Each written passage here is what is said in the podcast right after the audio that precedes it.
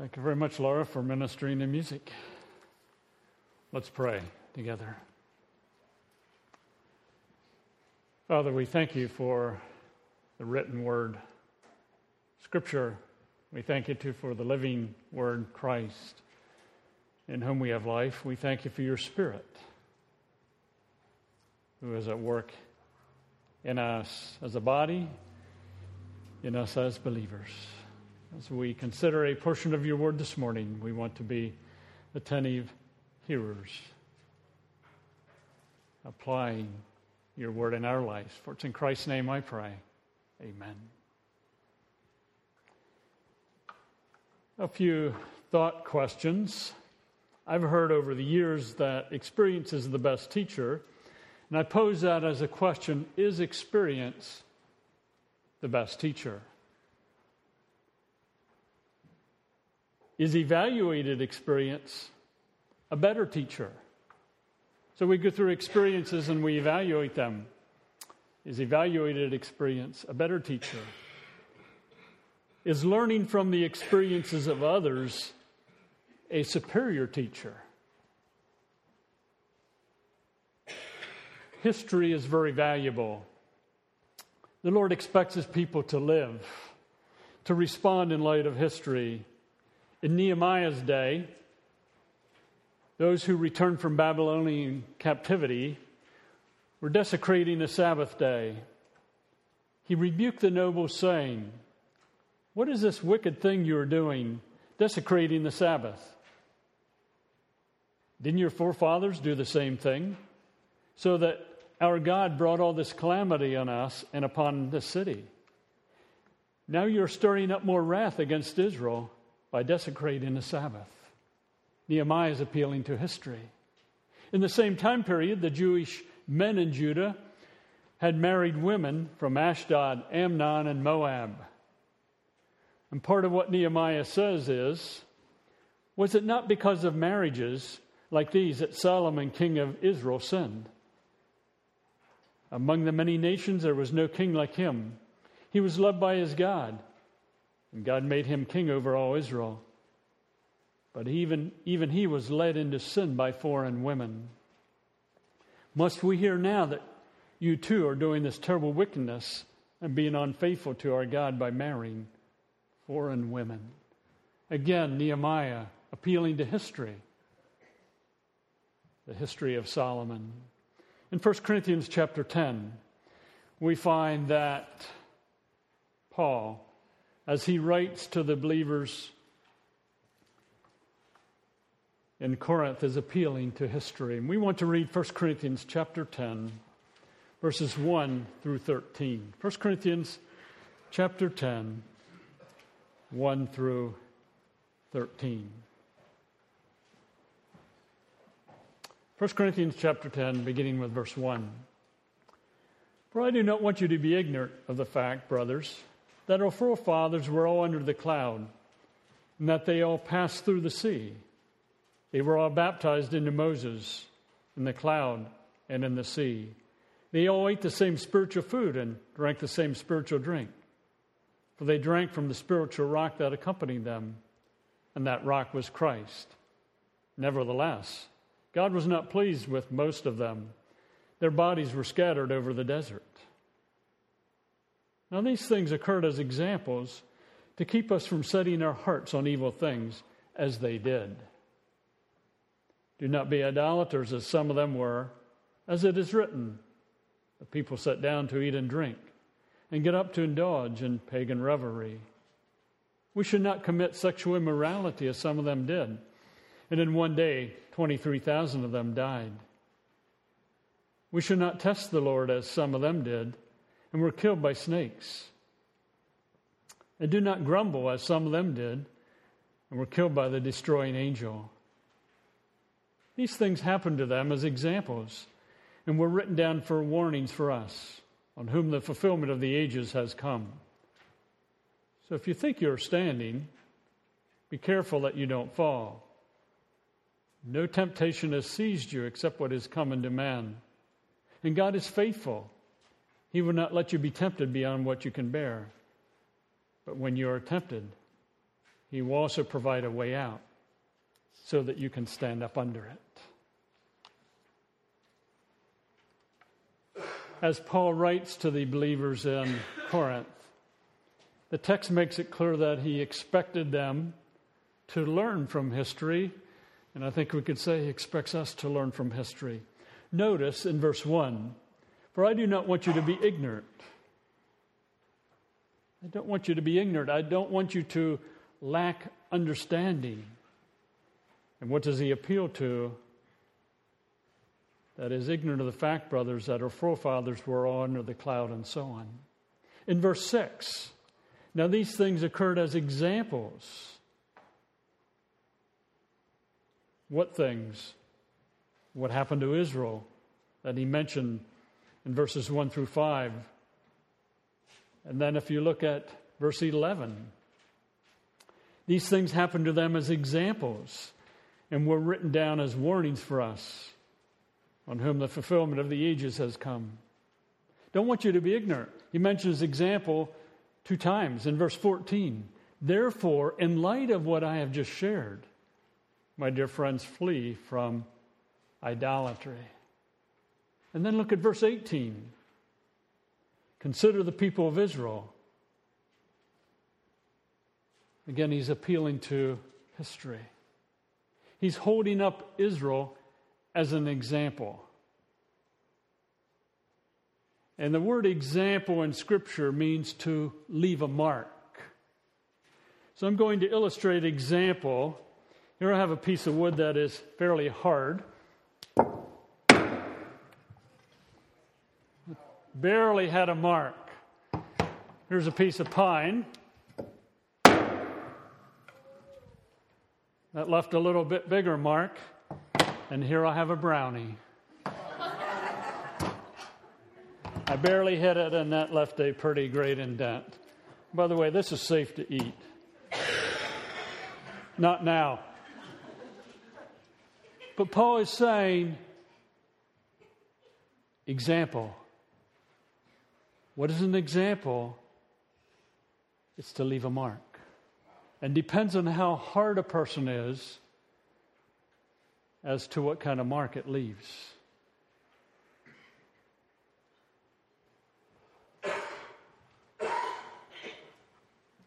He's appealing to history. And as we seek to understand the context, understand that he is appealing to history in the nation of Israel. And Israel was a redeemed people. Verses one through four makes that very clear. Israel was a redeemed people. They had been delivered from Egypt. Israel was in a relationship with the Lord. We think about Abraham, Isaac, and Jacob. We also notice that the Lord is responding to redeemed people. And it's not necessarily pretty in this context because we see people died. Thousands upon thousands died. But it's interesting also that First Corinthians, Paul is addressing a local church. He's not writing to individuals. He's writing to the church in Corinth and appealing to them to learn from the example of Israel. Learn from their example. Writing again as a body. Obviously applicable to individuals. So as we think about the structure of the passage, in verses twenty-four through twenty-seven of chapter nine, he talks about running a race, run to get the crown. And at the end of verse twenty-seven, I may, he says, I preach to others, I myself will not be disqualified for the prize. And his exhortation is to run to get the prize. And then he gives examples of how not to run in verses ten, one through ten.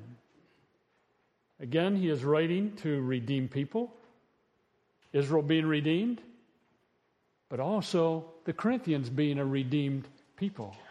There was a relationship with God.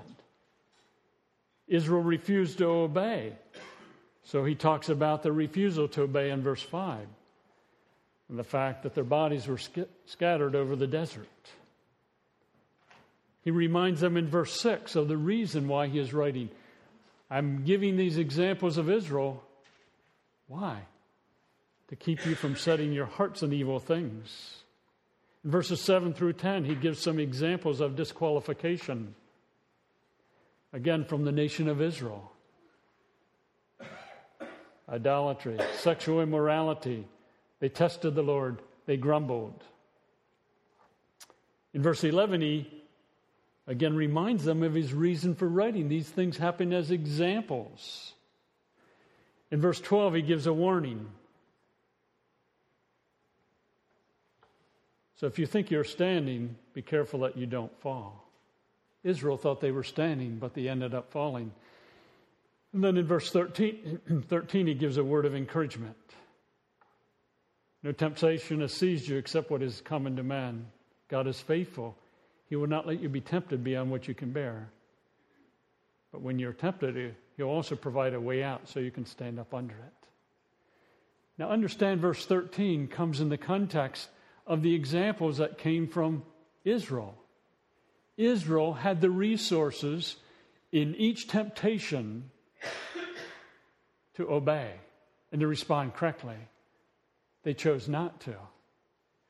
So the examples are those of people that did not respond. But God had given them the resources and the promises to respond.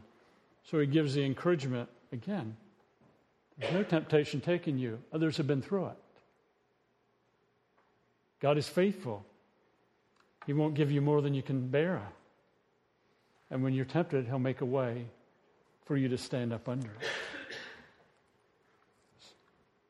So to emphasize the context, I call it a sandwich. In verses twenty-four through twenty-seven of chapter nine, run to get the prize. In ten one through thirteen, consider his historical examples of those who didn't get the prize. And then in chapter ten, fourteen through seventeen, here's how to get the prize. Flee from idolatry. Run to get the prize. Some examples of those who didn't get the prize. How to get the prize. Flee from idolatry. We go back to verse one. It says, "For I do not want you to be ignorant of the fact, brothers." He's writing to believers in Corinth, that our forefathers were all under the cloud. It's vital to understand that he calls Israel their forefathers. The church, we say, began on the day of Pentecost, but long before the day of Pentecost, God was at work in people. He called Israel to himself. And he says to the church in Corinth, I don't want you to be ignorant of our forefathers. Our forefathers were a redeemed people that were in a covenant relationship with God. Let's go back to Exodus chapter two for just a few moments. Exodus chapter two. Exodus chapter two. Verses twenty-three through twenty-five. We know that Joseph had gone to Egypt. Jacob and his family followed. They spent some four hundred years in slavery. In verse twenty-three of Exodus two, during the, that long period, the king of Egypt died. The Israelites groaned in their slavery and cried out. And their cry for help, and cry for help because of their slavery went up to the God. God heard their groaning and remembered his covenant with Abraham, Isaac, and Jacob. So God looked on the Israelites and was concerned about them. In chapter three, verses seven through ten, but just reading verse seven of Exodus, the Lord said, I have indeed seen the misery of my people in Egypt. I've heard them crying out because of their slave drivers, and I'm concerned about their suffering. As Paul writes in First Corinthians, he is writing about Israel, Israel was in a covenant relationship with God, and that covenant relationship began with Abraham, followed by Isaac, followed by Jacob. there was a covenant relationship. Paul goes on in Exodus then, that our forefathers were all under the cloud. They all passed through the sea. We're not going to look at all the references that I'll mention, but in Exodus thirteen, notice what the writer of Scripture says. Again, Paul is appealing to history. Exodus chapter thirteen and verse twenty.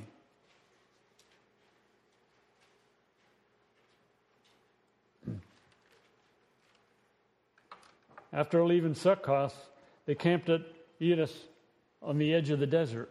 By the day the Lord went ahead of them in a pillar of cloud to guide them on their way, and by night in a pillar of fire to give them light, so that they could travel by day or night. Neither the pillar of cloud by day nor the pillar of fire by night left its place in front of the people. And in Numbers chapter nine, verses fifteen through twenty-three, we won't read that passage. You'll find that Moses repeatedly says, the pillar of cloud, the pillar of cloud, the pillar of cloud moved and the people moved. The pillar of cloud stood still and the people stayed still. Paul appeals to that and says, under the cloud. He also mentions in First Corinthians ten, that Israel passed through the sea.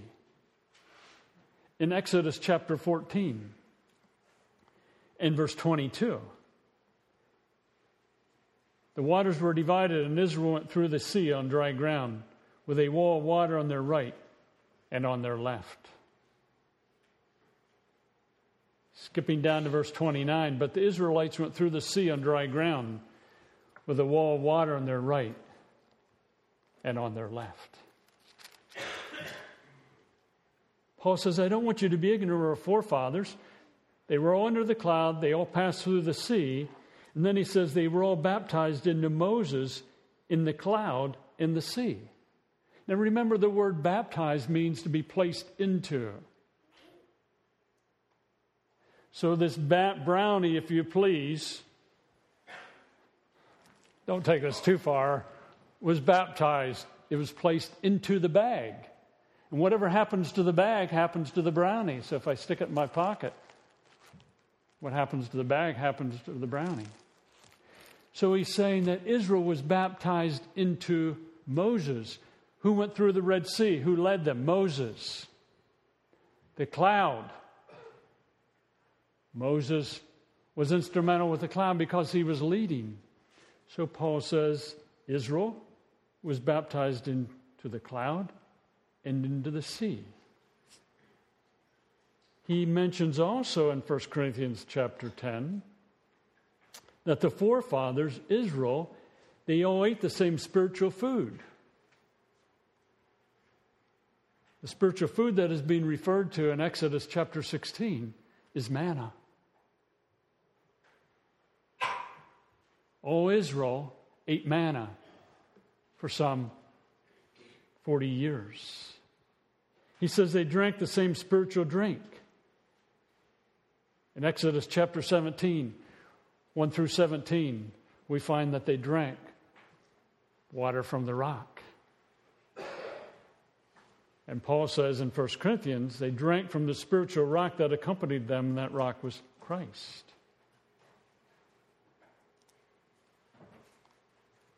He's appealing to Israel. The fact that Israel was a redeemed people. The fact that God worked in this redeemed people. And then he says in verse five, nevertheless, God was not pleased with most of them. A covenant relationship does not mean overlooking sin and rebellion. In fact, it demands a response from the Lord. And Paul says their bodies were scattered over the desert. Now let's go back to Numbers thirteen and fourteen for just a few moments. The event referring to in verse five of First Corinthians, God was not pleased with most of them. Their bodies were scattered over the desert. Referring to the fact that Israel was to enter the promised land, but they chose not to enter the promised land. And in Numbers thirteen, we find that they're ready to go into the promised land.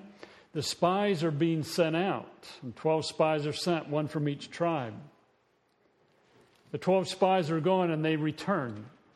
And in Numbers thirteen and verse twenty-six, they came back to Moses and Aaron and the whole Israelite community at Kadesh in the desert of Paran. There they reported to them and the whole community and showed them the fruit of the land. They gave Moses this account. We went into the land which you sent us, and it does flow with milk and honey. Here is the fruit. If they had stopped there, they would have been doing pretty good. But the people who live there are powerful, and the cities are fortified and very large. We even saw the descendants of Anak there. The Amalekites live in the Negev. The Hittites, Jebusites, and Amorites live in the hill country, and the Canaanites live near the sea along the Jordan. Then Caleb silenced the people before Moses and said, we should go up and take possession of the land, for we certainly can do it, or certainly can do it, yeah. But the men who had gone up with him said, we cannot attack those people. They are stronger than we are. And they spread among the Israelites a bad report about the land they had explored. They said, the land we explored devours those living in it. All the people we saw there are of great size. We seemed like grasshoppers in, a, in our eyes as we looked the same to them. Twelve men go up to spy out the land. Ten return and spread a bad report. Two, Caleb and Joshua, say, we can take it. Notice in verse fourteen, or chapter fourteen and verse one, that night all the people of the community raised their voices and wept aloud. All the Israelites grumbled against Moses and Aaron, and the whole assembly said to them, if only we had died in Egypt or in this desert. Why is the Lord bringing us to this land only to let us fall by the sword? Our wives and children will be taken as plunder. Wouldn't it be better for us to go back to Egypt? And they said to each other, we should choose a leader and go back to Egypt. Paul is giving Israel as an example. Israel had been promised the land. God had already given the promises. He had told them that they could take the land. He would defeat the enemy. He would drive the people out. They're choosing not to respond. They're choosing to focus on their circumstance. The people are powerful. The cities are fortified and very large. They believed a bad report. What was the result? They failed to focus on the Lord, who promised them the victory, the land. The outcome was that they grumbled against Moses. They grumbled against Aaron. And what does their humble leader do? We won't read them, but in verses five through nine, he exhorts them. In verses thirteen through nineteen, he prays for them. I'm in the conviction, it's only my conviction, that Moses was one of the greatest leaders that ever lived. He dealt with a nation of grumbling people. But when they failed to obey and respond, he prayed. The Lord said he was a humble man. What was the consequences of Israel choosing not to go into the promised land? In verses twenty through thirty-five, we find that those twenty years older, or those twenty years old and above, died. I figured it out one time. I don't remember my figure. How many funerals would have been taking place every day for over forty years if the same number of Israelites died, you know, each day. Been thousands. They died. Why? They rejected God's promise. In verses thirty-six through thirty-eight, the ten spies who gave the bad report were struck down and died of a plague before the Lord. And then in thirty-nine through forty-three of chapter fourteen, Israel says, well, let's go up and take the land. And the Lord said, I'm not going to be with you. Now, in way of an application, just to stop and think. Are we as a church looking at our circumstances or at the Lord? Do we look at the media? Do we look at the law enforcement? Do we look at accusers? Do we look at the slowness of what we seem to think is slowness of action? Or do we look to the Lord? As you think about circumstances that you have been through, do you look at the circumstance? Or do you look at the God of the circumstance? Israel wanted a certain outcome. It didn't happen. Because they chose not to obey.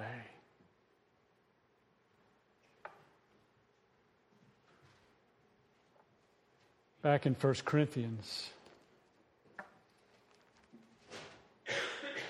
Paul says, I've given these accounts of Israel, of their going through the sea, being involved with the cloud, the same spiritual food, the manna, the spiritual drink, the water, Christ accompanying them, and the example of those in Israel who died because they went under the promised land. It says, I give them as examples to keep us from setting our hearts on evil things. I've given them, if you please, to make an indentation in the wood. I've given them. And I trust you have a sensitive heart, Paul is saying to them, that you would be like a brownie and let the indentation, indentation, the example of Israel hit you pretty deeply and impact your life. He goes on and gives some other examples, which Lord willing we'll pick up on next week. But I want you to notice, again in verse eleven, where Paul says, these things happen to them as examples.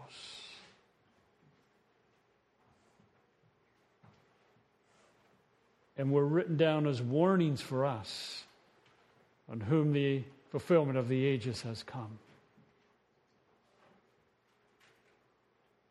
Learn from Israel.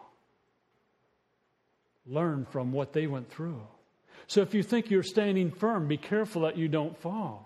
Ah, I'm doing fine. Israel apparently thought we're doing fine. We have a relationship with the Lord. We don't want to go into the promised land. That's okay. God says, no, it's not okay. Learn from their example. How many times do we think we're doing well in the midst of a temptation? Paul's warning is, you think you're standing firm, be careful that you don't fall. And then that great encouragement, a verse that we use many times, no temptation has seized you except what is common to man. What the Corinthians were facing in the context of offering food to idols, and there was a temptation there, Paul says, others have been through it. Look at Israel. We may go through a temptation as a church. You as a family, you as an individual may go through temptation. Others have been there and been through it.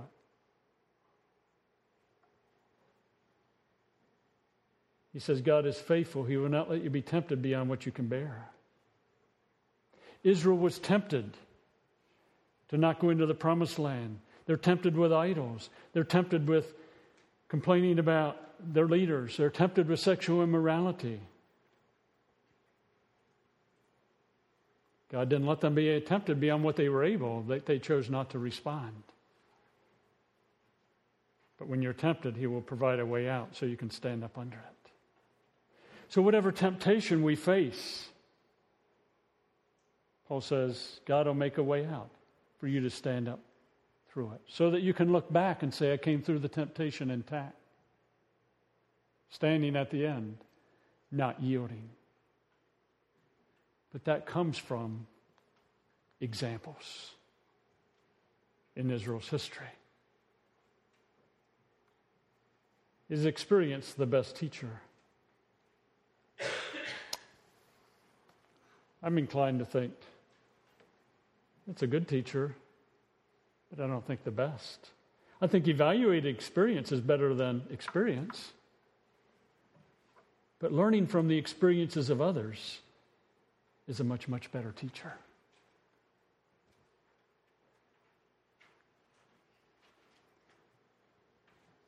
My older brother Orville got in some trouble at school. And one day my dad got a call from the principal and stating that you have to come and get your son. And the reason you have to come and get Orville is that uh, he wasn't in some classes, and he and his friends, or he and a friend of his, went downtown, skipping class.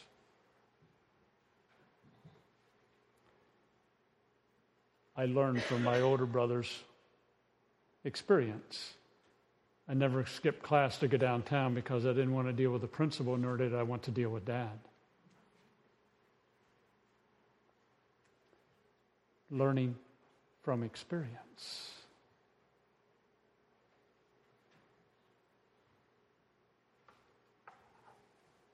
I learned from experience when I was in Chattanooga. I took a paper route. I delivered newspapers in the morning. And I learned from the experience of others that the manager was not always real nice when he had to call someone out of bed to come and, you know, deliver their papers. So I learned to get up on time and be there on time. Learn from their experience. So apply that to our life today. We as a church are going through a trial. Israel went through trials. We should learn from Israel. The believers in Corinth went through trials. We should learn from them to be sensitive and responsive to God, to yield to Him. You as an individual, you as a family, have been through some trials. Are we willing to look at history and learn from history? That in trials, you rejoice rather than become bitter, so that God can build perseverance and character into our lives. Because when we become bitter, we influence a multitude of people, as Hebrews twelve, fourteen, and fifteen talk about. Experience is a good teacher. Evaluated experience is probably a better teacher, but learning from the experiences of others, I think, is a superior teacher. Paul says, Corinthians, learn. Let a mark be made in your life from their example for God's glory. Let's pray together.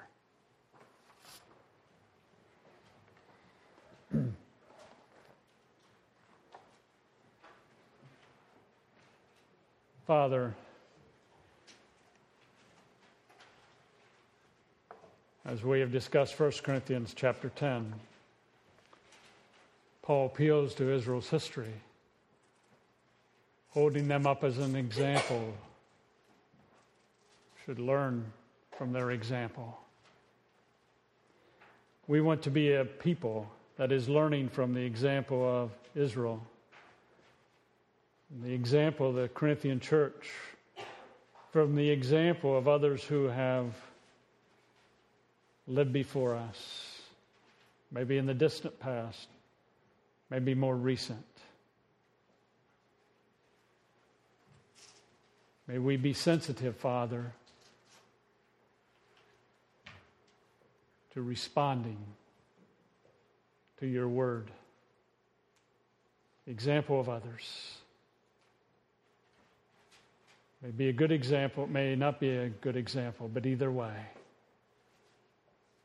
letting their mark impact how we live and we respond.